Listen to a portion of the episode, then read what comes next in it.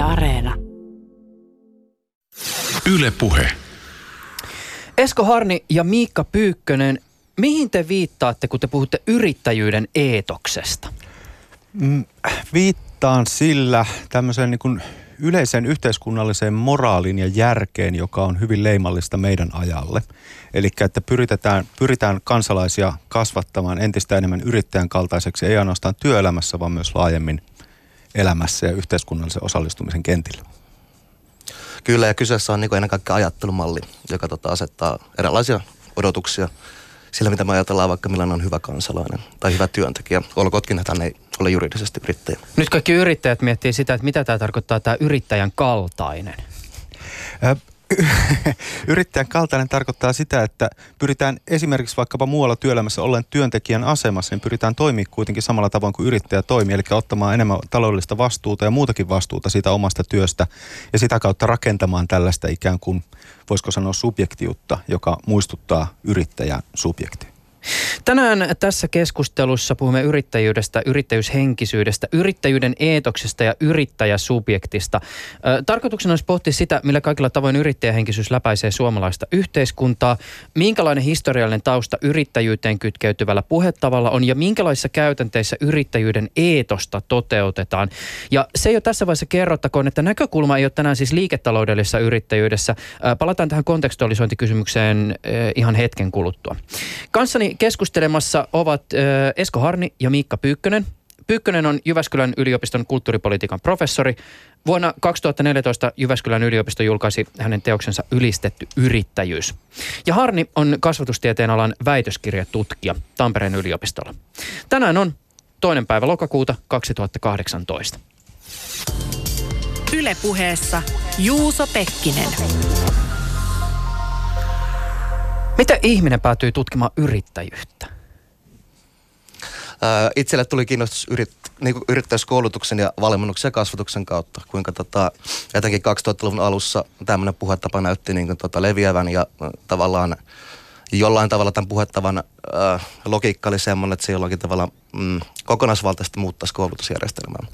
Ja se on tietysti niin kuin, äh, tällä asialla pyritään tietysti vastaamaan niin ajan haasteisiin ja työn, työn muutoksiin ja tämmöisiin. Tämä oli niin huomio tästä puhettavan voimistumisesta, mikä, mikä tapahtui etenkin 2000-luvun alussa.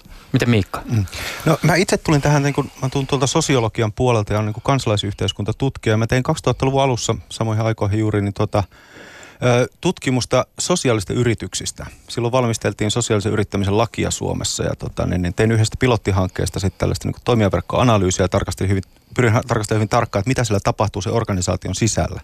Et kun tähän tulee niin kuin taloudellinen puhe, hyvin voimakas taloudellinen puhe niin tämmöiseen sosiaaliseen ympäristöön, niin siinä sitten kiinnostuin siitä, että mikä on tämä ikään kuin yksi tämmöinen asia, mikä niin voimakkaasti täällä näkyy, että ei ainoastaan se, että puhutaan taloudesta, mutta puhutaan siitä niin kuin uudesta ihmiskuvasta siellä kentällä ja puhutaan nimenomaan niin kuin, ö, tällaisessa kansalaisyhteiskunnan tällaisen kansalaisyhteiskunnan kentällä, jonka pyrkimys on tarjota palveluja huonosti työllistyville ja heikossa työmarkkina-asemassa sairaille henkilöille ja niin edelleen, vajakuntoisille. Ja et, et mikä on tämä yrittäjyys, joka täällä puskee esiin. Ja mua alkoi siitä, siitä sitten kiinnostaa, että onko tässä jotain niin kuin laajempaa yhteiskunnasta kenties tapahtumassa ja sitten aika äkkiä paljastuu, että niin kuin Eskokin tuossa viittasi, että tässä on niin kuin tietynlainen ajankuvaan, ajankuvaan ja niin kuin yhteiskunnalliseen rakenteellisiin muutoksiin liittyvä niin kuin asia käsillä meillä. Mitä kun te aamulla heräätte ja alatte pikkuhiljaa pistää tämmöistä niin henkistä tutkijan viittaa päälle, ehkä siinä aamupalapöydässä syötte leipää ja, ja tota, juotte kahvia ja avaatte sanomalehden. Huomatkaa meikäläisen romanttisissa mielikuvissa tutkija avaa paperisen sanomalehden, eikä esimerkiksi pädiä. Mutta että kun te luette esimerkiksi tästä ajasta ja kiinnitytte tähän aikaan, niin mitkä tavallaan on semmoiset jutut, jotka jollakin tavalla teidän mielessä resonoivat teidän ikään kuin sen niin kuin tutkijan roolin kanssa? Minkälaisten niin kuin tämän hetken ilmiöiden ja asioiden kohdalla te pohditte sitä, että vitsi, että tämä on jotenkin tosi merkityksellistä tämä, mitä mä tutkin nyt?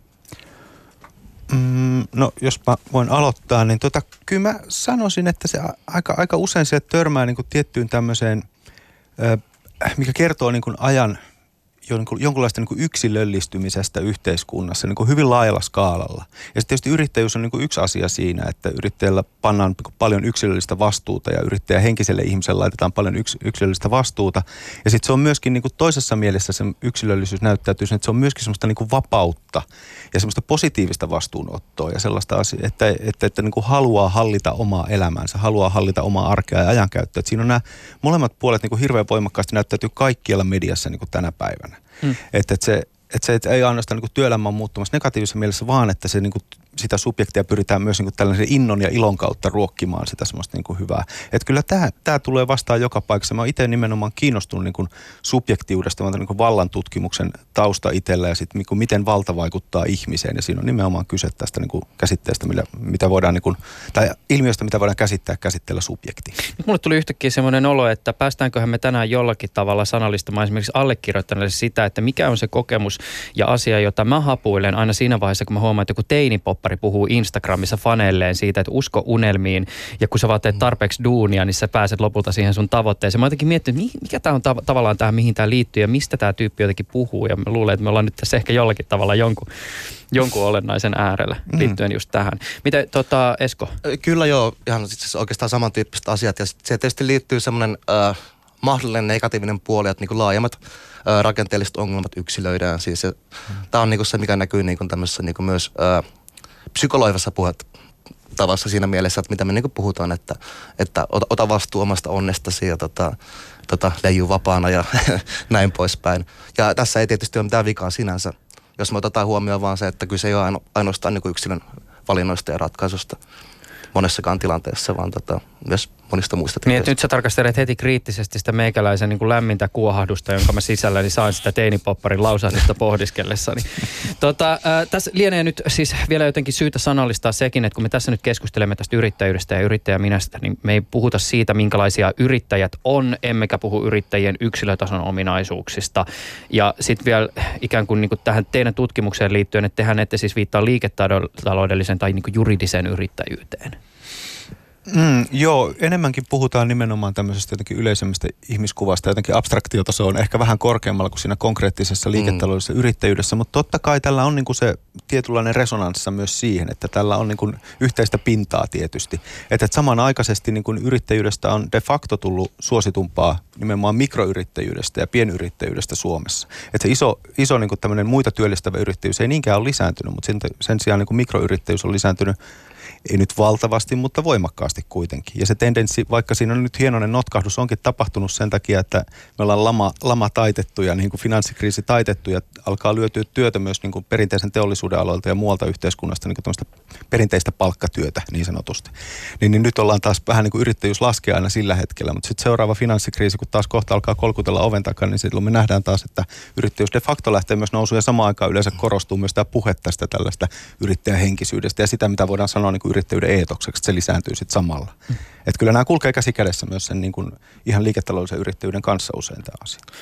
Kyllä joo, juuri tässä mielessä. Ja tota, äh, 90-luvun alun lama oli hyvä esimerkki tästä, jos miettii, että tota, silloin ruvettiin puhua sisäisestä yrittäjyydestä. Mm. Siitä, että, tota, äh, että nyt kun on tämä, niin tämä yhteinen, yhteinen vene on uppoamassa, niin tota, totta kai niin vastuuta yksilölle enemmän, mikä, missä on tietysti järkeäkin jossain määrin, mutta juuri tässä mielessä, että samaan aikaan niin kuin, tota, ja sisäinen yrittäjyys on se aika keskeinen käsite, että mikä liittyy juuri tähän yrittäjähenkisyyteen.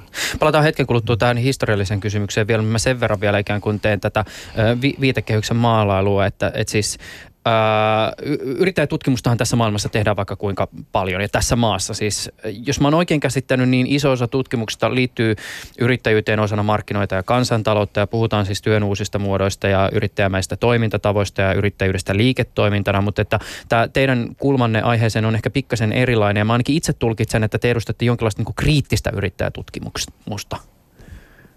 Hyvä, että täällä niin takerella siinä kaikkein olennaisimmassa sanassa, eli niin, siinä, mitä te niin, tutkitte niin, yrittäjätutkimuksessa. Siis, niin, ei, ei, ei siis kritiikkiä yrittäjyyttä kohtaan, mm. vaan tota, äh, tavallaan jos me mietitään vaikka taloustieteellistä tutkimusta tai organisaatiotutkimusta, niin siinähän tämmöinen yrittäjä otetaan tavallaan niin kuin valmiiksi annettuna hahmona jollain tavalla, jota, jota tutkitaan ikään kuin sellaiset omat lainalaisuudet. Ja tässä niin kuin varmaan meidän molempien näkökulmassa tämä niin kuin asia ei ole näin, vaan sitä tarkastellaan ikään kuin ulkoapäin historiallisena muuttavana ilmiönä se, se, mitä oli yrittäjällä 30 vuotta sitten on eri, eri mitä ollaan nyt ja näin poispäin. Että siinä mielessä niin kuin näkökulma on niin kuin laajempi. Mm. Ei välttämättä, en tiedä onko se kriittistä sitten, mutta tota, ainakin niin se asetetaan niin kuin laajempaan historialliseen kehykseen.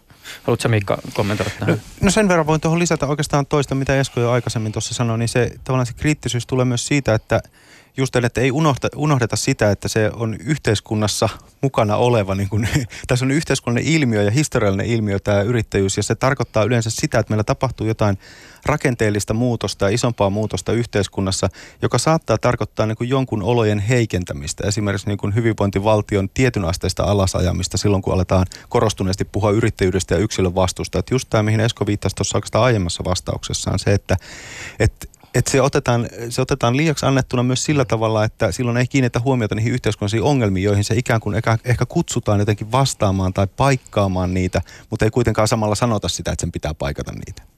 Mutta täytyy tässä yhteydessä kyllä kysyä tämmöinen asia, äh, siis kun te teette tutkimusta, jossa tartutaan kriittisesti ilmiöön, joka kytkeytyy voimakkaasti politiikkaan ja puheeseen, jolla politiikkaa tehdään, niin löytyy varmasti niitäkin tyyppejä, jotka kuulee tutkijan esittämän kritiikin kritiikkinä, jonka esittää ei tutkija, vaan ikään kuin siis poliittinen toimija. Ja tämä on tietysti ongelma, johon aika varmasti moni tutkija tänä päivänä joutuu törmäämään siis siihen, että ikään kuin sitä tutkimuksen arvoa ja merkitystä pyritään jollakin tavalla vähentämään tai sitä niin kuin tutkijan roolia ö, tota, jollakin tavalla lyömään pois keskustelusta. Siis ikään kuin sillä, sillä syyllä, että no toi nyt on vaan tämmöistä niin poliittista höpinää. Mutta mit, miten te niin kuin, tavallaan asemoidutte tähän kysymykseen? No kyllä tämä varmasti on helppo nähdä poliittisena, että koska tässä syntyy ikään kuin sellaisia, sellaisia niin kuin lopputulemia tämän tyyppisessä tarkastelussa, jos tarkastellaan sitä valtaa, joka liittyy vallankäyttöön, joka liittyy yrittäjyyteen niin kuin yhteiskunnallisena ilmiönä, eli muutenkin kuin pelkästään talouden piirissä, niin totta kai se on aika helppo nähdä sellaisena, että nyt tässä kritisoidaan jotain, mikä on niin kuin lähtökohtaisesti hyvää, ja sanot, silloin tehdään ikään kuin poliittista tutkimusta, jotain normia nyt tässä koitetaan koetella. Ja tot, näin me oikeastaan tehdään, se on kriittisen tutkimuksen niin peruslähtökohta, mutta samalla tässä pitä, ei pidä niin unohtaa sitä, että kyllä tässä pyritään tiukkaan ja systemaattiseen empiiriseen tutkimukseen tai teoreettiseen tutkimukseen, jolla on niin oma, oma järkensä ja oma niin tapansa lähestyä asioita. Mutta sitten miten mä oon itse yrittänyt niin tähän vähän niin kuin paikata tätä ja puuttua tähän on se, että on niin kuin pyrkinyt käynnistämään tutkimushankkeita, jossa empiirisesti tarkastellaan pienyrittäjän asemaa. Ja lähtökohta on nimenomaan pienyrittäjä ikään kuin myönteinen tai siellä pienyrittäjän kannalla, että lähdetään niin kuin miettimään niitä keinoja, kuinka heidän asemansa voidaan parantaa. Että voidaanko me jotenkin esimerkiksi taiteen luovilla aloilla ottaa niin kuin käyttöön jonkinlaisia ikään kuin ammattiliittomaisia käytäntöjä, jotka voi auttaa sitä pienyrittäjän asemaa siinä, että he on niin heikossa työmarkkinakilpailuasemassa silloin, kun isot, isot yritykset ostaa heiltä palveluita. Tai freelancereilta vaikkapa tulkkipalveluita tai kääntäjäpalveluita. Mm. Niin, niin ne on usein niin kuin normaali työntekijä huomattavasti heikommassa asemassa. Ja nyt meidän täytyy niin kuin nähdä myös se semmoisena niin kuin uutena ikään kuin työvoimana yhteiskunnassa, että meidän tulee miettiä, että kuinka heidän asemansa parannetaan. Et varsinkin jos se niin kuin tulee olemaan se normaali työn muoto tulevaisuudessa entistä enemmän. Tarkoittaako tämä sitä, että tämmöinen niin ratkaisukeskeinen tutkimus on ikään kuin jonkun tämmöinen, joku tämmöinen niin manifestaatio tämmöistä tulosta tai ulosajattelusta? en mä tiedä, voiko se ihan niin suoraan noin nähdä, mutta saattaa sille heijastuksessa olla. Joo, kyllä siis pitkälti samaa mieltä ja tavallaan se kriittisyys, mikä mä tässä itse koen ja siis tietysti – jos sä teet yhden valinnan, niin se sulkee toisen valinnan ulos. Jos tämän haluaa niin nähdä poliittisena, niin sit se tietysti voi nähdä, mutta, tota, mutta tietysti sitä aina toivoisi niin järkevää ja argumentatiivista keskustelua ja myös niin empiiristä näyttöä siitä, mitä tutkijat ei, niin kuin, ei, ei, niin kuin, siitä ei varmasti ole kysymys siinä mielessä, mutta hmm. en tässä hiljattain tämä tota, kuulostaa oppositioretoriikalta tota, opetusministeriön heitto, joka, tai opetusministerin heitto, joka ei ollut lukenut kyseistä tutkimusta esimerkiksi valtakunnallisesti niin tota, tulkitsee asian näin, niin, niin ehkä, ehkä, ehkä tämmöistä niin enemmän poliittisia valintoja sitten. Että, mm. mm. Mm. Tota, äh, tämä on tietysti nyt tämä iso kysymys ja tähän voi lähteä aika monestakin kulmasta ja meillä on onneksi aikaa, niin ei ole sillä mitään hätää. Mutta et, jos nyt lähdetään ottamaan jonkinlaista yleiskuvaa siitä, että missä määrin tämmöinen niin yrittäjähenkisyys tai yrittäjyyden eetos suomalais, suomalaista yhteiskuntaa läpäisee, niin miten te lähteisitte ikään kuin kuvaamaan tätä yleis, yleistilannetta? No, jos mä voin aloittaa, niin se on tietysti aika laajalla skaalalla. Että tätä voi, niin kuin, mä, oon, mä oon seurannut aika paljon tilannetta niin kuin poliittisten dokumenttien ja poliittisen dokumentaation ja poliittisten ohjelmien kautta, niin jos sieltäkin se näyttäytyy, että kun se la, se laajenee ja on hajaantunut kaikille ministeriöille, ministeriöille, että se on kaikille hallinnon aloille tavallaan laajentunut, niin se tarkoittaa sitä, että se on ikään kuin, katsotaan jo sieltäkin perspektiivistä, se koskettaa koko yhteiskuntaa. Ei pelkästään, pelkästään niin kuin liiketoiminnallisena yrittäjyytenä, vaan nimenomaan ja ehkä ennen kaikkea tämmöisenä sisäisenä yrittäjyytenä, yrittäjyyden eetoksena, joka pitäisi saada levitettyä. Vahviten ehkä opetus- ja kulttuuriministeriön ää, tota, ohjelmissa ja, ja, ja strategiatyössä, mutta myös muilla on tämä sama. Et, et kyllä mä niin näkisin, että tämä tämä on, tämä on ilmiö, joka koskettaa kaikkia. Se on tietyillä aloilla justiin niin voimakkaampi, mutta se on jännä, että se, se, se ole edes pelkästään niin kuin yksilöä koskeva asia. Että tässä, mä, mä kytken tämän itse esimerkiksi omassa tutkimuksessani aika vahvasti tähän niin kuin julkisen sektorin uudistamiseen ja, ja niin kuin tämmöiseen tota, palveluiden yksityistämiskehitykseen ja siihen, että leikkauksiin pyritään julkisella sektorilla, joka vääjäämättä tarkoittaa sitä, että jos niitä palveluja halutaan tarjota, ne tarjotaan sitten yksityisten tai kansalaisyhteiskunnan järjestöjen voimin. Ja sitten samalla järjestösektorilla tämä tarkoittaa muutoksia. Että sielläkin aletaan toimia, että se niin niiden organisaatioiden toimintalogiikka muuttuu koko ajan yritysmäisemmäksi. Ja sitä vaaditaan niiltä, jos ne meinaa saada rahoitusta. Eli tässä on tietynlaisia tämmöisiä mekanismeja ja tekniikoita, joilla ohjataan ikään kuin ei ainoastaan yksilöitä, joita voidaan ohjata vaikkapa tuota, niin erilaisilla työmarkkinoita koskevilla lailla, kuten aktiivimallilla vaikkapa, mutta siis organisaatioita rahoitusmalleilla, kumppanuuksilla ja niin edelleen niin ohjataan tähän suuntaan. Niin tämä on niin tosi, tosi laajalle alalle niin kuin jalkautuva ja hajautuva ilmiö tämä yrittäjyys tänä päivänä. Sä Miikka Pyykkönen tässä sun yrittäjyyden ylistysteoksessa kirjoitat siitä, kuinka tämä yrittäjyyshenkisyys on onnistunut ujuttautumaan Suomessa myös osaksi tieteen ja taiteen kenttää, jotka perinteisesti on olleet yrittäjyyden eetoksesta ainakin jossain määrin erillisiä. Mm. Toki tässä voidaan esimerkiksi tämän taiteen kohdalla tietysti pohtia sitä, että kuinka paljon taidehistoriallisesta näkökulmasta taide on kyennyt olemaan ikään kuin tällaisen eetoksen ulkopuolella, mutta jo, joka tapauksessa. Mm. Joo, nämä on, nämä on mun mielestä semmoisia mielenkiintoisia esimerkkejä just siitä, että niin kuin tavallaan yhteiskunnan aloista tai sektoreista, jotka on nähty yleensä niin kuin liiketoiminnasta vapaana ja haluttu pitää niin kuin tietynlaista liiketoiminnallisuudesta vapaana ja markkinaehtoisuudesta vapaana. Se on muuten, mä vielä sen verran palaan mm. tähän taideaseen, se on musta hämmentävää, kuinka taide on onnistunut pitää ikään kuin tämän kuvan ja tämän leiman itsessään, koska sitten taas kun tarkastellaan sitä taidehistoriaa, niin sehän on todella kytköksissä. Siis Nimenomaan. Tämä on siis syntynyt, tämä on kuva, joka on itse asiassa syntynyt 60-luvulla tämmöisen niin kulttuuridemokratia ja kulttuurin demokratia ajattelumallien sisällä tämä tämmöinen niin taide, taidetta taiteen vuoksi ja taiteen vapausajatus. Että tämä on niin todella uudesta ilmiöstä itse asiassa kysymys täällä kulttuuripolitiikan kentällä. Ja vanhemmat mesenaattimallit ja muut, ne on kaikki sitonut sen tietyllä tavalla niin yrittäjätoimintaan ja liiketalouden, liiketaloudelliseen toimintaan ja niin edelleen. Mutta että et, et, nämä on just mielenkiintoisia esimerkkejä siitä, että mitä on tapahtumassa. Toinen on tietysti, että taiteilijoiden pitää niin kuin tänä päivänä pärjätäkseen ottaa enemmän ja enemmän sellaista niin yrittäjä- ja liiketoiminta ö, tavallaan subjektin roolia ja, ja toteuttaa itseään sillä tavoin. Meillä on hyviä esimerkkejä niin tämän päivän taiteilijoista, jotka samanaikaisesti myös ikään kuin vastustaa sitä e, tota, nousevaa tällaista niin kuin markkinataloudellista tendenssiä siellä sisällä ja sitä subjektiutta, mutta samaan aikaan toimii se ehdoilla. Niin kuin mä voin nostaa yhdeksi mallia esimerkiksi vaikkapa Jani Leinosen, joka hyvin voimakkaasti niin kuin itseään markkinoiva taiteilija, taiteilijapersona, tekee todella vakavasti otettavaa taidetta, kriittistä taidetta samaan aikaan. Ja sitten ikään kuin käyttää sitä tilannetta myös hyödyksi ja sitä niin kuin yrittäjyyden eetosta hyödyksi, mikä sinne kentälle on tullut. Ja sitten on tietysti vanhempat taiteilijapolvi, tämä on ikäpolvi kysymys taiteiden kentällä vahvasti. Eli nuoremmat sukupolvet on käynyt niin kuin nyky, nykyaikaisen kulttuuri- ja taidealan koulutuksen läpi, jossa yrittäjyys on niin kuin keskeinen osa sitä koulutusta. Eli se tavallaan subjektiviteetti on imetty siinä koulutuksessa tulleessa äidinmaidossa, mutta sitten taas vanhempi polvi ei ole käynyt sitä läpi ja he on niin kuin hyvin sitoutuneita tämmöiseen niin kuin perinteiseen 60-luvun taiteilijakuvaan. Eli tässä on semmoinen sukupolvien välinen ristiriita selvästi sillä taiteen kentällä. Mut tota, ja tieteessä ehkä osittain samaa, mutta tieteessä vastustus on vielä vahvempaa, varsinkin niin kuin sosiaalitieteessä ja tämmöisessä ikään kuin, missä kriittiset tulokulmat on ehkä niin kuin yhteiskunnallisiin ilmiöihin on ehkä niin kuin, tota, niin, niin, suositumpia, perinteisesti ollut suositumpia kuin jossain muilla aloilla, niin siellä tämä, tämä niin kuin vastustus tietysti tämän tyyppistä toimintamallia kohtaan on aika voimakasta, mutta tämä on niin kuin yksi, mikä esimerkiksi yliopisto-uudistuksen jälkeen on entistä enemmän pyritty ajaa tieteen tekemiseen ja korkeakoulupolitiikan kentälle on tällainen, että meistä tulisi tulla sellaisia niin kuin enemmän yrittäjän kaltaisia tutkijasubjekteja, jotka pystyy luovimaan tässä niin kuin epävarmassa työelämässä paremmin ja ottamaan enemmän semmoista taloudellistakin vastuuta siitä, muun muassa toimimalla yrittäjänä välillä. Ja sitten taas palaamalla yliopistoon, että tämän tyyppisiä esityksiä on myös tehty. No tietysti tähän kytkeytyy aika voimakkaasti tämä yrittäjyyskasvatus, joka on sitten taas Esko Harni sun tämän väitöskirjankin keskiössä. Kyllä joo, ja siis tota, jos miettii laajemmin tätä alkuperäistä kysymystä, niin siis koulutus on mielenkiintoinen tota, tutkimusala sen takia, että se kertoo yleensä hyvin paljon siitä, mitä muualla yhteiskunnassa tapahtuu. Ja, ja tietysti sen takia, kun koulutuksen tehtävän sosiaalista yksilö yhteiskuntaan mahdollisimman järkevillä tavoilla, niin, niin sen takia se on ehkä koulutuksen piirissä tietysti vahvin, vahvin niin kuin esimerkki isoistakin muutoksista tai yrittäjyyskasvatuksen tuominen niin kuin tavallaan joko, joko niin kuin suoraan tai sitten se ajattelumallin levittäminen, että se siinä mielessä niin kuin koulutuksen niin kuin tarkasteleminen tämän, tästä näkökulmasta on niin mun mielestä, tai se kertoo hyvin paljon muustakin sitten.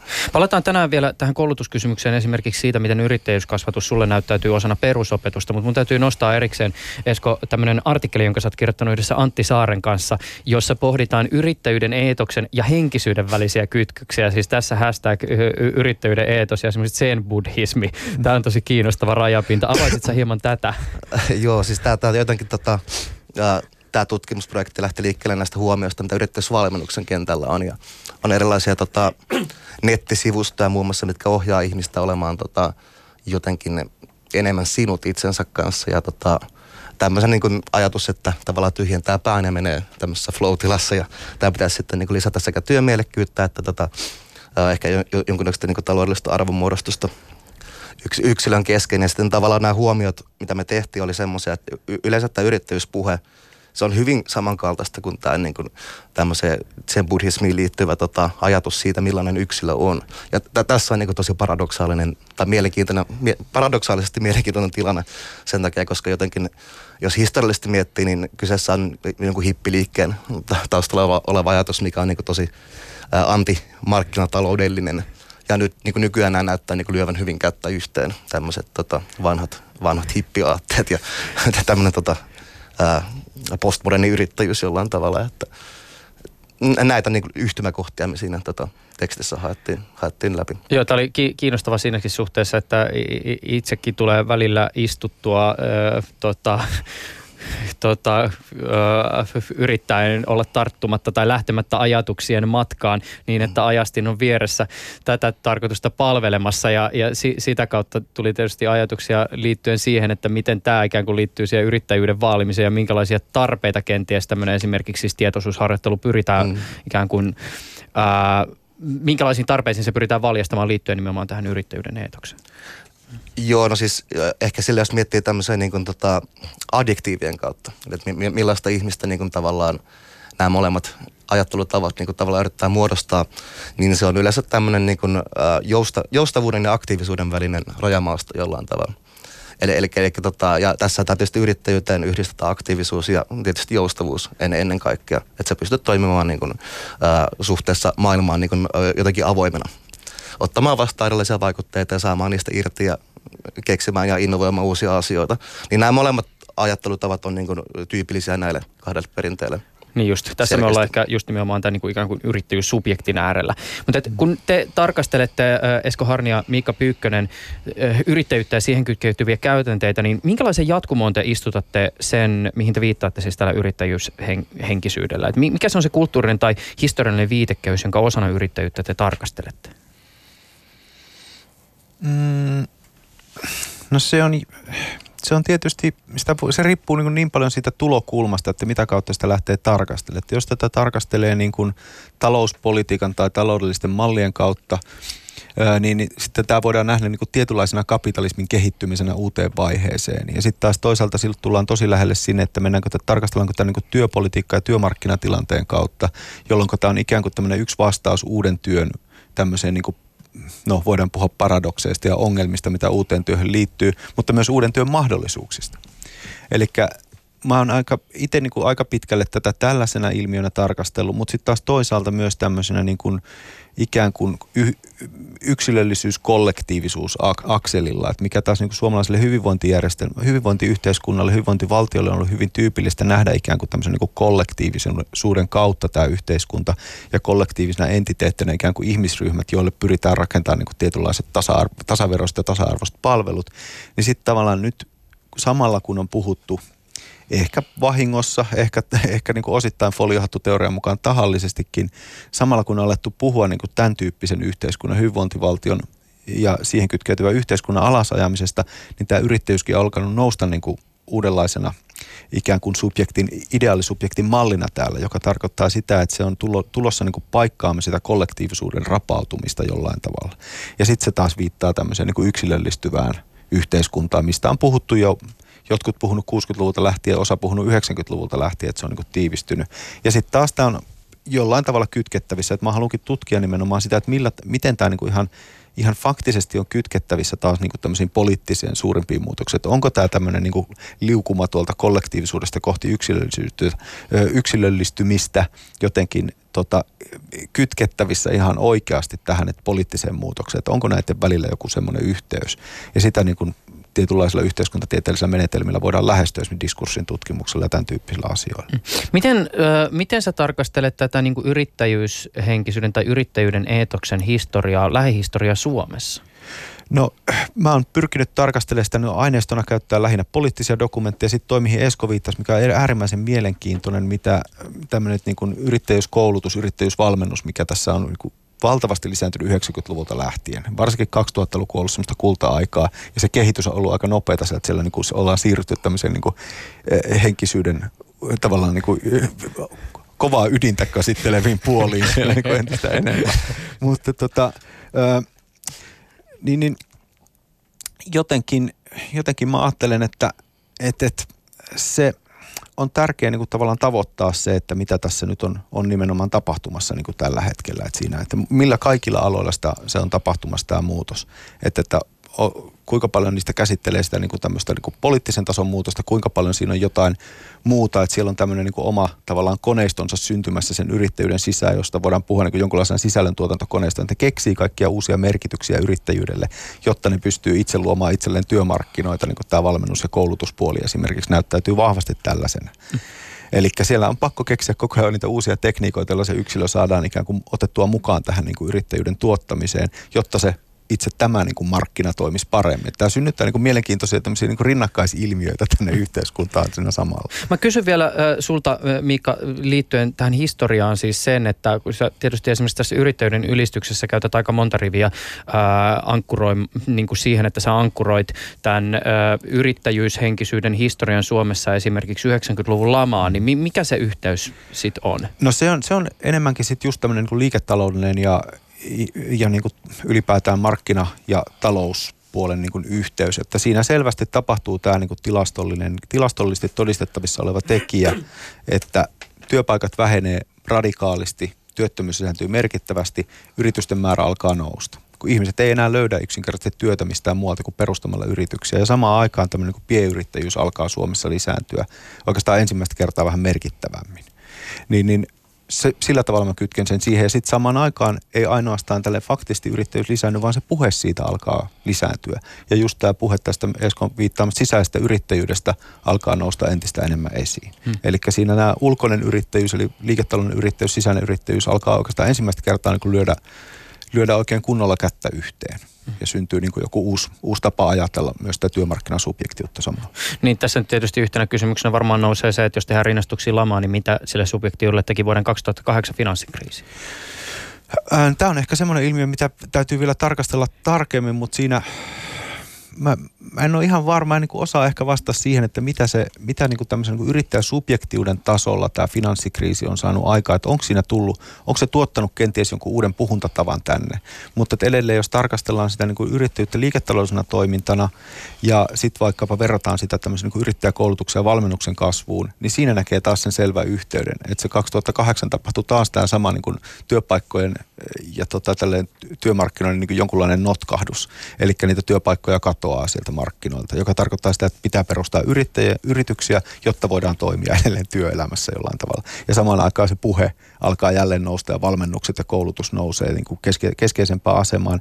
Ja ehkä se osuu vielä jotenkin vahingossa tähän tämmöiseen niin kuin politiikkaohjelmien uuteen aikaan, jossa esimerkiksi yrittäjyyden politiikkaohjelma oli Matti Vanhasen tämän tota, niin, niin, kauden yksi tuotos, joka oli just se kausi oli päättynyt ja sitten siitä niin kuin lau- se, että niin kuin valtavan määrä niin kuin uusia yrittäjyyskoulutuksia otetaan käyttöön, niin kuin sekä ei ainoastaan peruskoulutus, korkeakoulutus täällä, näillä aloilla, vaan myöskin niin kuin työttömien kouluttamisessa ja työttömien aktivoinnissa aletaan keskittyä entistä enemmän siihen. Mm, niin ja sitten tässä tietysti nyt, mä, mä en tiedä meneekö nyt liikaa sy, niin kuin sivupoluille, mutta jos ajatellaan ikään kuin tätä yrittäjyyden eetosta ehkä tämmöisen niin kuin yksilön tai yksilön sieluun menevänä vielä niin kuin olemuksena, niin tähän 2008 aikaahan liittyy myös tietysti voimakkaasti tämä ikään kuin sosiaalisen median nousu ja se, miten yksilö manifestoituu siellä ja sitten taas toisaalta tämä kaikki niin kuin alustoihin liittyvä pöhinä, johon liittyy tämä mikroyrittäjyys ja niin kuin kaikki tämmöiset hommat. Kyllä. Et Sitä kautta se on varmaan niin kuin aika kiinnostavaa aikaa myös sun tutkimuksen näkökulmasta. Haluatko mm. muuten Esko vielä lisätä tähän ikään kuin historialliseen kysymykseen jotain? Ehkä vai? tähän tota, 2008 jälkeiseen tilanteeseen, niin tota, se, se on selvää, että puhetapa on niin kuin jollain tavalla epämäärästynyt. Mm. Se on laajentunut ja niin kuin tosissaan mm. levittäytynyt tosi eri sektoreille, josta tämä niin kuin henkisyys ja tämä buddhalaisuus on yksi esimerkki. Ja sitten toisaalta siitä on tullut jollain tavalla poliitikkojen puheessa niin kuin mun, mun tutkimuksen mukaan ainakin velvoittavampaa yksilöä niin kuin jollakin tavalla, että se jotenkin se laman jälkeinen tilanne oli kuitenkin jotenkin kannustavampaa, tai puhettavat yrittäjyydestä oli kannustavampia. Nyt, nyt esimerkiksi tota, nykyisen pääministerin puhetapa asiasta on hyvin, hyvin paljon niin yksilöä velvoittavampi. Että nyt, nyt, nyt on niin kuin kannettava jokaisen niin kuin, niin kuin tota, kortensa kekoon ja niin poispäin. Että et tämmöisiä muutoksia puhettavoissa on selvästi mm. tapahtunut 2008 jälkeen. Miten silloin 90-luvulla allekirjoittanut ei ainakaan vielä seurannut kauhean tiivisti politiikkaa, niin miten sä maalaisit ikään kuin tätä puhettavan eroa siis suhteessa siihen, että miten, miten se 90-luvulla sitten oli enemmän ikään kuin tämä kannustavuus, miten se konkreettisesti manifestoi? No ei oikeastaan vielä 90-luvun alussa, mutta 2000-luvun alussa oli sel- selkeästi jo tota Euro- Euroopan komission kautta julkaistiin paljon tätä dokumentteja tähän asiaan liittyen ja tota, innovointi oli silloin se juttu. Mm. Eli jollain tavalla se ihmisiä yritettiin saada luoviksi, aktiivisiksi ja innovoimiksi. Nyt se on tavallaan sitä, nyt on vaan pärjättävä enemmän. Siis näin, näin, näin niin karikoiden. Mutta, Joo. No, no tämä voi olla yksi, yksi, yksi tota, ulottuvuus tässä, mutta tällä tavalla muutoksia on tapahtunut selvästi laajemmin. Mä, mä vien keskustelua sen verran nyt tässä ylätasolle, että mä, mä ymmärsin, että teille molemmille Michel Foucault on merkittävä ajattelija, siis tätäkin äh, aihetta äh, ajatellen.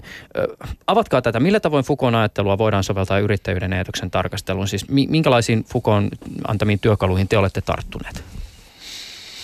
No mä itse on tota, yksi oikeastaan syy siihen, että minkä takia mä tulin yrittäjyystutkimukseen, niin oli nimenomaan tässä kyseisessä henkilössä, eli Fukossa.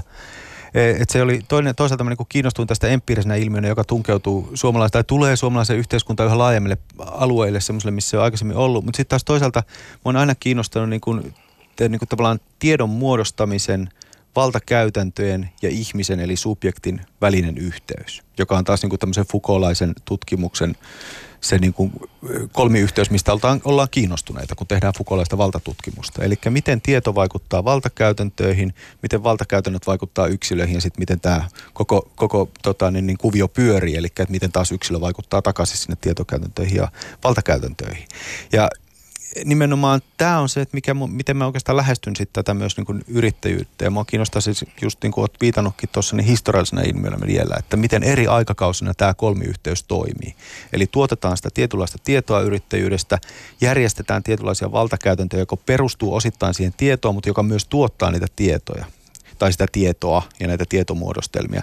Ja sitten joka pyrkii niin kuin penetroitumaan sinne, sinne tota yksilön tasolle, eli saamaan aikaa yksilössä haluttuja positiivisia vaikutuksia, joka voi nyt olla niin kuin olemaan yrittäjän kaltainen, olemaan luova, olemaan joustava ja niin edelleen niin kuin tänä aikana. Niin tällä tavoin tämä, tämä antaa nimenomaan mun mielestä semmoisen niin laajemman perspektiivin tähän yrittäjyyden tutkimukseen kuin pelkästään se, että niin kuin otettaisiin se yrittäjä annettuna ja katsotaan, miten se toimii tietyssä liiketaloudellisessa ympäristössä. Että tämä, tuo siihen semmoisen historiallisuuden ja yhteiskunnallisuuden, just mistä Eskokin tuossa aikaisemmin puhui. Mm. Haluatko sä Esko vielä tarttua tähän, koska su, sun no siis, no, tietysti Foucault niin, on aika nope, voimakkaasti läsnä. Niin, nopeasti tietysti. Kyllä tuo niin historiallisuus on, on se niin tärkein pointti. Eli että me pystytään luomaan semmoisia niin kuin, äh, äh, horisontteja tai mahdollisuuksia ajatella asioista toisin. Semmoisia, mitkä, mitkä otetaan itsestään annettuna. Ja siihen niin tämmöinen historiallinen empiirinen tutkimus antaa niin hyviä, hyviä apuvälineitä. Ja sitten niin tietysti Foucaultin kohdalla tai niin vallan, vallan luonne, miten Foucault ajattelee vallan, että se ei ole pakottavaa tai, tai niin kysymys ei ole siitä, että yksilöä rangaistaan, vaan että se voi olla myös yksilöä houkuttelevaa ja juuri niin kuin tavallaan positiivisia vaikutuksia myös aikaan saavaa, että valta on myös tuottavaa. Siis, ja tota on niin kuin yksi tärkeä. Ja sitten kolmantena tuli Foucault tietysti itse tutki niin kuin loppuvuosinaan yrittäjyyttä mm. ja teki tärkeitä huomioita niin kuin tavallaan muutoksista, miten tota, esimerkiksi työvoima on ajattu, alettu ajattelemaan uudella tavalla. Esimerkiksi inhimillisen pääoman teorian kautta ja niin poispäin. Tässä on niin kuin monta, monta linkkiä Foucaultlla tähän yrittäjyystutkimukseen. No Fukon kanssa sä lähdet äh, Esko Harni luotaamaan sun väitöskirjassa tätä yrittäjyyskasvatusta. Avaa hieman tätä kenttää, siis mi- mihin sä viittaat yrittäjyyskasvatuksella tässä yhteydessä? Ää, oman tutkimuksen piirissä mä viittaan, ää, oikeastaan tutkimus alkaa 1990-luvun alusta, mutta se keskittyy pääasiassa 2000-lukuun, jo, jolloin tota, tietynlainen puhetapa oli, oli tota, voimistunut yrittäjyydestä. Ja mua kiinnostaa niin kun, en, ennen kaikkea juuri tämä tieto, tietopohja, mikä sitä yrittäjyydestä luotiin, ja sitten toisaalta ne odotukset, mitä yksilölle luotiin tämän tietopohjan niin kuin myötä. Et mä en omassa tutkimuksessa juurikaan kantaa siihen, että miten se vastaanotettiin, vaan tavallaan, että miten tästä asiasta puhuttiin ja minkälaisia odotuksia sille luotiin yksilöille ja koko koulujärjestelmälle niin kuin lopulta. Yhtenä näkökulmana yrittäjyyskasvat yrittäjyyskasvatuksen, sulla on siis perusopetus. Ja, ja tota, tämä on aika kiinnostavaa tavaraa. Avaisitko vähän sitä, että miten siis yrittäjyys nivoutuu osaksi opetussuunnitelmaa ja opetuksen käytänteitä? Tämä oli kiinnostavaa, kun aihe se alkoi ilman perääntyä ja sitten jutteli opi, op, opettajakavereiden kanssa tästä aiheesta ja, ja sieltä tuli nyökytys, että joo, kyllähän se on niin kuin yrittäjyyskasvatus ihan niin kuin meidän ikään kuin arkea. Mutta millä tavoin mm. se on sitä? No mä en nykyiseen tilanteeseen uskalla tässä juuri ottaa kantaa. Koska Tulee opettajilta vihasta palautetta. Niin, eikö, eikö siis mä, mä en ole tarkastellut asiaa niin kuin, tavallaan niin, niin, niin. konkreettisesti juuri nyt, mutta tota, äh, jollain tavalla Suomessaan tämä erikoispiirre on sen kytkeminen kansalaiskasvatukseen. Ja tällä on tietysti Suomessa pitkät perinteet. On helppo sanoa, että tämmöisen niin kuin vastuuntuntoisen yksilön kasvattaminen on tärkeää. Mutta mut sitten mikä tapahtui muutos 2000-luvulla on se, että se kytkettiin nimenomaan tähän yrittäjyyteen. Että et yhtäkkiä se ei ollutkaan niinku tavallaan välttämättä aktiivinen kansalainen ainoastaan, vaan aktiivinen kansalainen oli semmoinen, millainen yrittäjä on. Jollain tavalla tämä muutos tapahtui niinku selvästi. Ja sitten tietysti jos miettii ihan koulun arkea, niin voisin, voisin kuvitella, että nämä kaikki taidot, mitä yrittäjyyskasvatuksella pyritään yksilössä saavuttamaan, on tämmöisiä ihan niin kuin ne on, on todella yleisiä siis ja, ja varmasti myös yleishyödyllisiä. Mutta nyt tässä on kysymys siitä, että minkä, minkä tavallaan termien piikkiin tämä niin tämmöinen perus, peruskasvatus jollain tavalla laitetaan. Mm. Että on, onko kysymys siitä, että kasvatetaan yrittäjiä vai tietynlaisia kansalaisia vai molempia ja näin poispäin. Että se, sen puhuttavan kytkeminen johonkin tiettyyn ilmiön, kuten tässä vaiheessa yrittäjyyteen on niin se keskeinen, mitä mä tarkastelen. Siis. Muistaaks mä ihan väärin, sä, sä kuvaat tämmöistä niin historiallista prosessia liittyen tähän niin yrityskasva, yrittäjyyskasvatuksen perusopetuksessa, ää, siis ihan sieltä niin kuin ikään kuin EU-tasolta kohti sitten tätä niin kuin ikään kuin luokkien ja, luokkiin jalkautettua Kyllä, yrittäjyyskasvatusta. Jo. Avaa vielä hieman tätä historiaa. Öö, no historiaa joo. joo mutta siis tota, jollain tavalla se, mikä tästä 2000-luvun alusta teki mielenkiintoista, oli se, että se puhetapa levisi Euroopan komission tasolta kansalliseen politiikkaan niin kuin lähes sellaisenaan.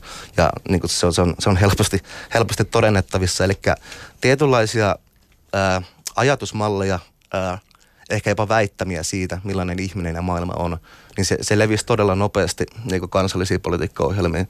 Ja ennen, ennen kaikkea niin kuin opetusministeriön puoleen silloin. Ja tota, jollain tavalla ää, yhdistettynä muihin tutkimuksiin, niin mä oon kiinnostunut, kuinka tämä ajattelu ja nämä tietomallit sitten niin kuin, ää, esimerkiksi no, syntyy vaikka yrittäjyyskasvatuspedagogia, jonkinlainen uusi oppiala, että kuinka, kuinka yrittäjä kasvatetaan. Tietysti aikaisemminkin tästä on puhuttu, mutta nyt se oli tavallaan niin kuin todella eksplisiittistä ja tarkkaa ja sit, sit, niin kuin siitä tuli tavallaan niin kuin uusi juttu. Ja se jo, jollain tavalla tämä niin kuin sama, sama tietoajattelumalli sitten tota, no se, tällä tavalla se rantautuu siis esimerkiksi tämmöisten niin pedagogisten mallien kautta kouluihin. Sä kirjoitat Esko näin, uh, ulkoisesti neutraalilta ja poliittisesti jopa mitättömältä vaikuttava yrittäjyyskasvatuksen mittaristo voidaan tiedon subjektiviteetin ja vallan näkökulmasta analysoituna ymmärtää aktiivisena poliittisena toimijana. Toisaalta mikä tässä on se ongelma? Siis eikö koulutuspolitiikka ole nimenomaan politiikkaa? Ky- kyllä, totta kai. Ja siis, mutta mittariston kohdalla niin kuin, äh, sitä tämä yritin väittää oli se, että tota, 2003, eikö 2004 tuli tämmöinen iso, iso tota, politiikkadokumentti, jonka kautta yritettiin niin yrittäjyyskasvatusta tuoda eteenpäin.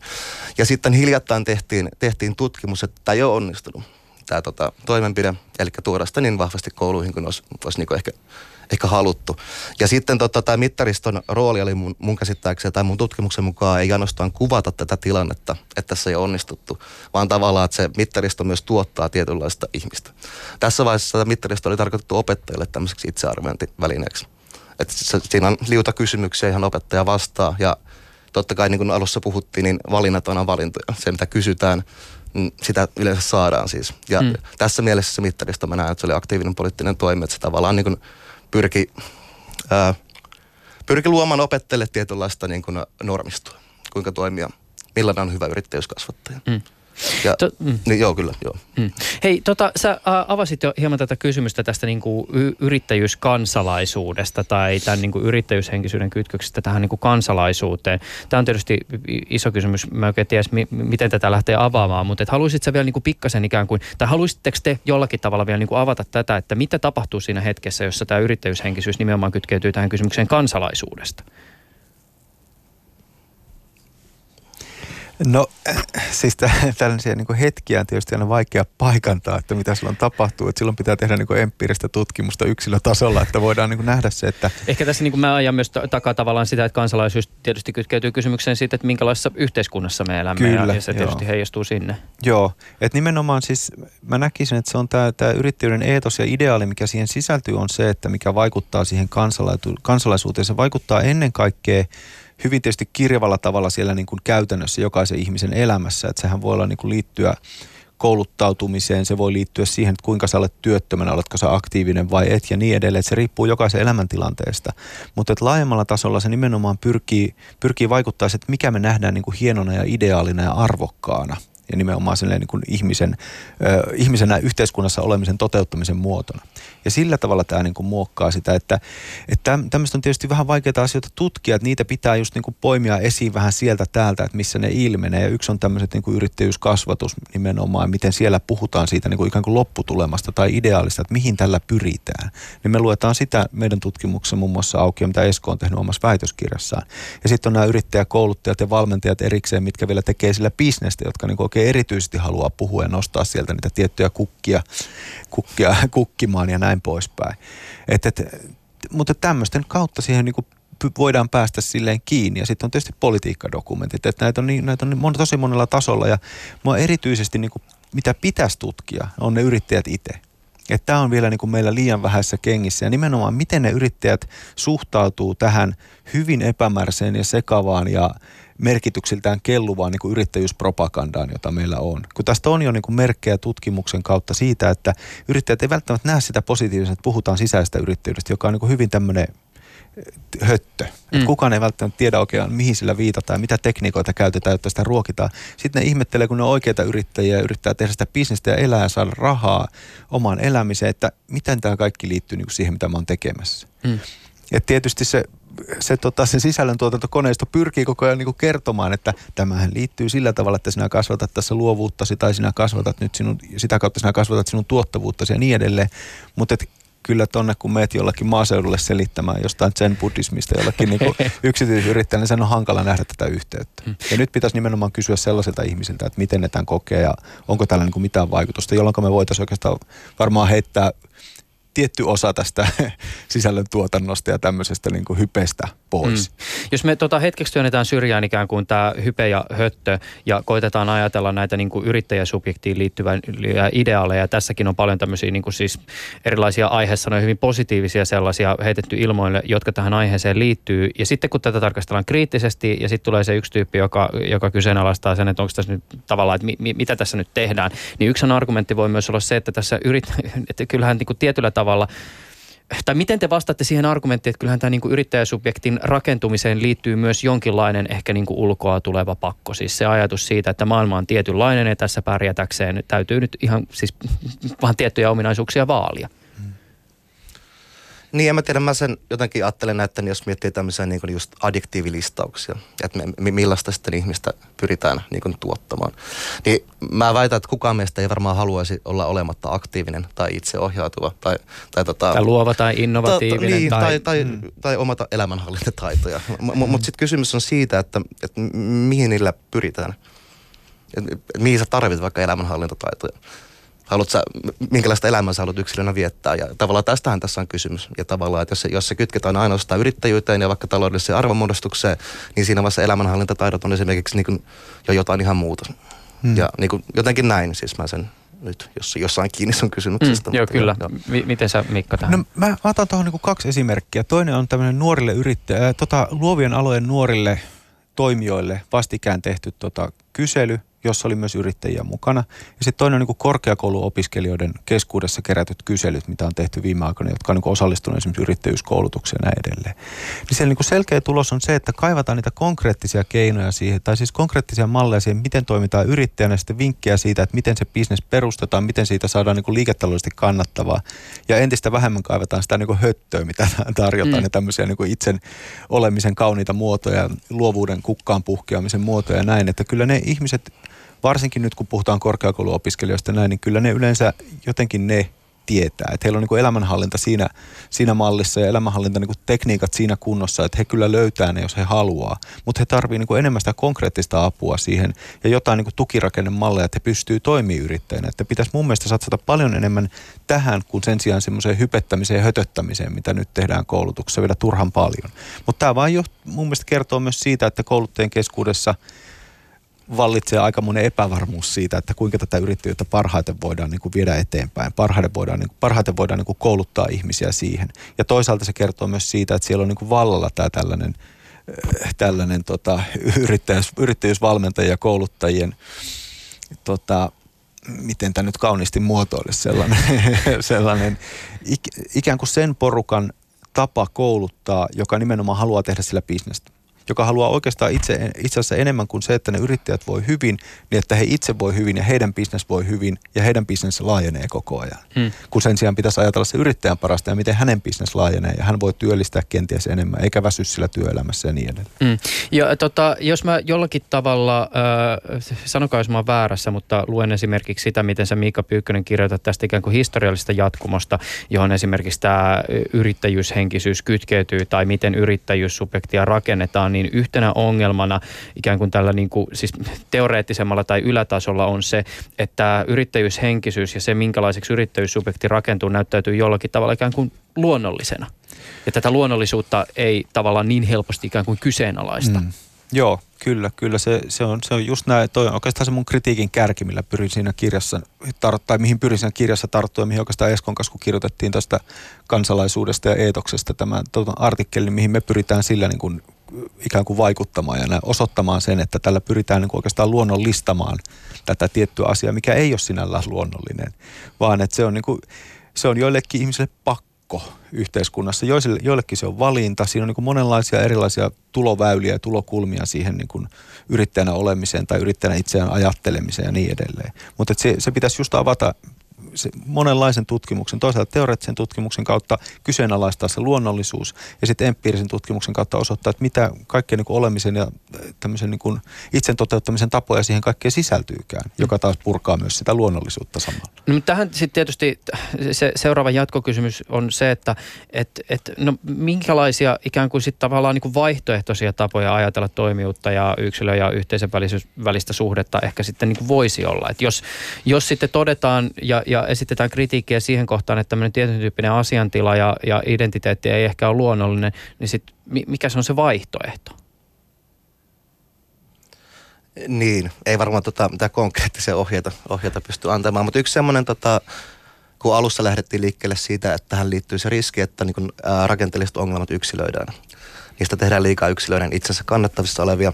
Niin ehkä jonkunnäköinen tota, tämmöinen ja jos me mietitään ennen kaikkea tämmöistä niin innovaatioiden tuottamaan, tai puhetta, mikä pyrkii tuottamaan innovaatioita ja ihmisiä, ketkä pystyisivät tekemään innovaatioita, niin kollektiivisia tukirakenteita yrittäjille mm. ja siis yrittäjiksi lähteville.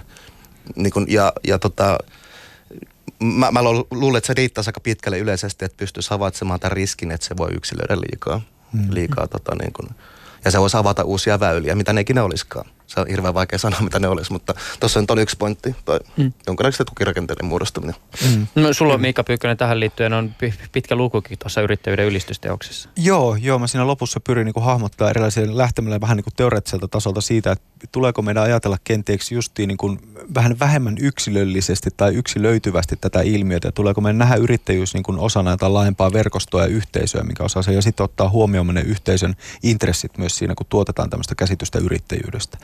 Mutta tota, käytännössä sitten nimenomaan niin kuin malleja voi olla erilaiset osuuskuntamallit, joka tarjoaa tämmöisen niin kuin yhteisöllisen organisaation ja rakenteen, joka toimii tukena sille sun yrittäjyydelle. Mutta samalla se on ihan faktisesti riippuvaista näiden muiden yrittäjyys sille ympärille, jolloin se luo semmoisen niin kollektiivisen taloudellisen rakenteen myös siihen. Ja sitten on taas niin kuin, voidaan ajatella, että perustulo voidaan nähdä yhtenä tämmöisenä mallina ratkaista tätä ongelmaa. Ja tämä on se, mikä on noussut niin kuin pien mikroyrittäjien keskuudessa tehdyissä tutkimuksissa jatkuvasti esille. Esimerkiksi tämä nuoret luovat nämä niin kuin taiteen aloilla toimivat henkilöt, joille tehtiin tämä kysely viime vuonna, niin siellä perustulo nosti 44 prosenttia nostaa, niin kuin muista, muistaakseni, jos muistan prosentit oikein, mm. mutta suurin piirtein 450 väliin nostaa perustulon tämmöisenä toivottuna mallina esiin, joka parantaisi heidän asemansa merkittävästi. Eli kun se on niin kuin jokainen pienyrittäjä tietää, että se on sellaista jatkuvaa heilahtelua. Että tänä, tässä kuussa saatat saada kaksi tonnia rahaa, seuraavassa kuussa saat 300 rahaa. Ja se, kuitenkin se elämä pitää järjestää jollain tavalla niin, että se jatkuu aika tasaisesti, että sä et niin kuin heilahtele välillä, näe nälkää ja niin edelleen niin silloin me tarvitaan just tämmöisiä niin kuin rakenteita, joilla auttaa sitä tilannetta, jolla niin kuin tasoittaa sitä, että se on hyvin epävarmaa. Ja sitten tässä niin kuin hypepuheessa ja poliittisessa puheessa hirveän harvoin esitetään näitä niin kuin konkreettisia malleja. Aivan liian vähän keskitytään niin kuin tällaiseen, joka ihan oikeasti auttaisi niitä yrittäjiä, pienyrittäjiä, joka on se jonkunlainen niin kuin, nousemassa oleva uusi työväenluokka tietyllä mm. tavalla, mm. niin se auttaisi sitä sitten tässä asemassa. Mm.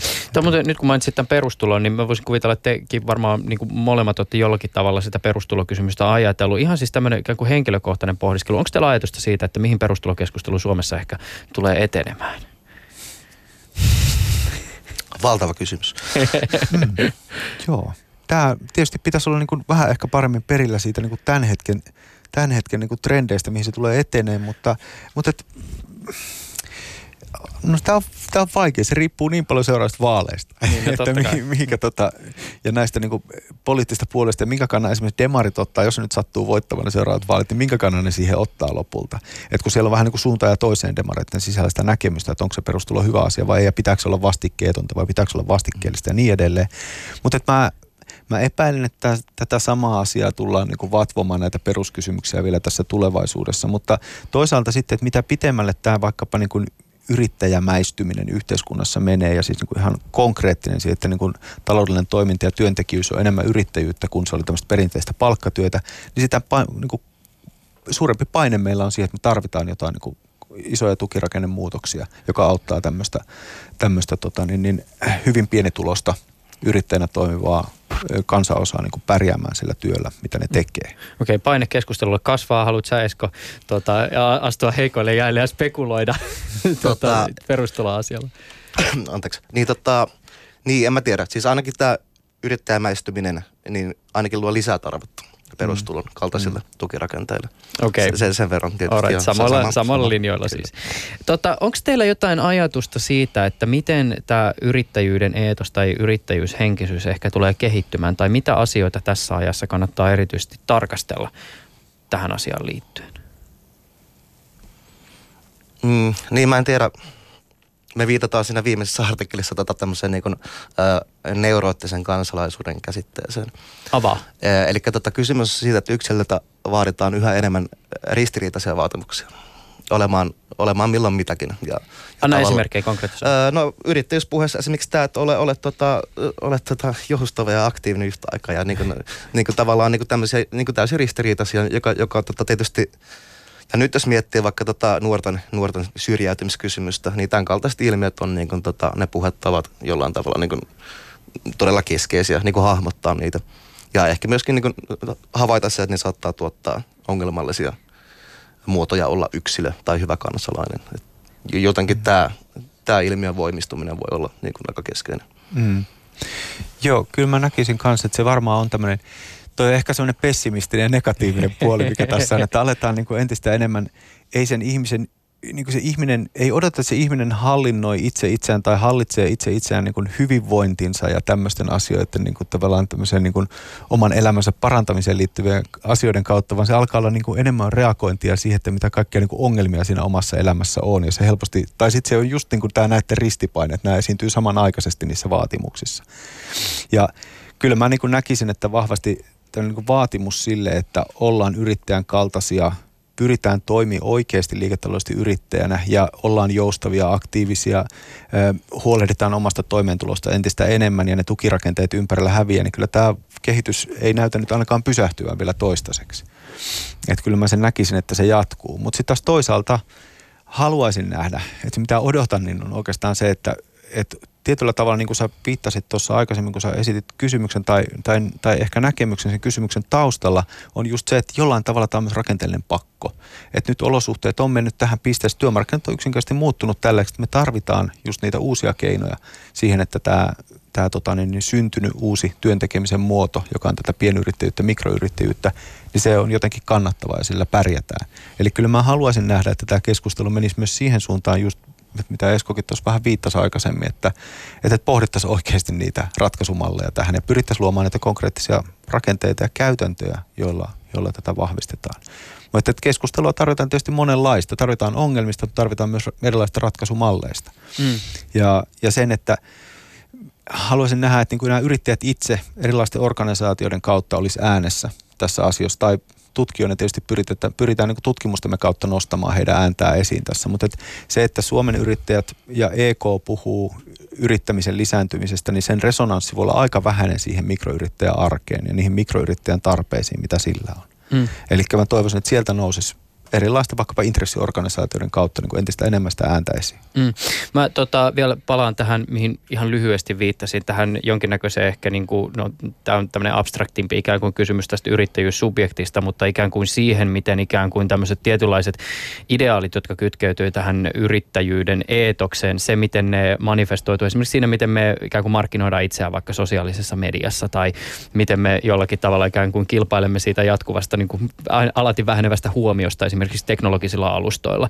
Niin näettekö te, että tässä olisi esimerkiksi tulossa jossain vaiheessa jonkinlaista niin kuin vastareaktiota vai tuleeko ikään kuin tämä kehitys vain kiihtymään? Siis se, miten me manifestoimme itseämme ilmi muille ihmisille ikään kuin tässä niin kuin yrittäjyyshenkisyydessä?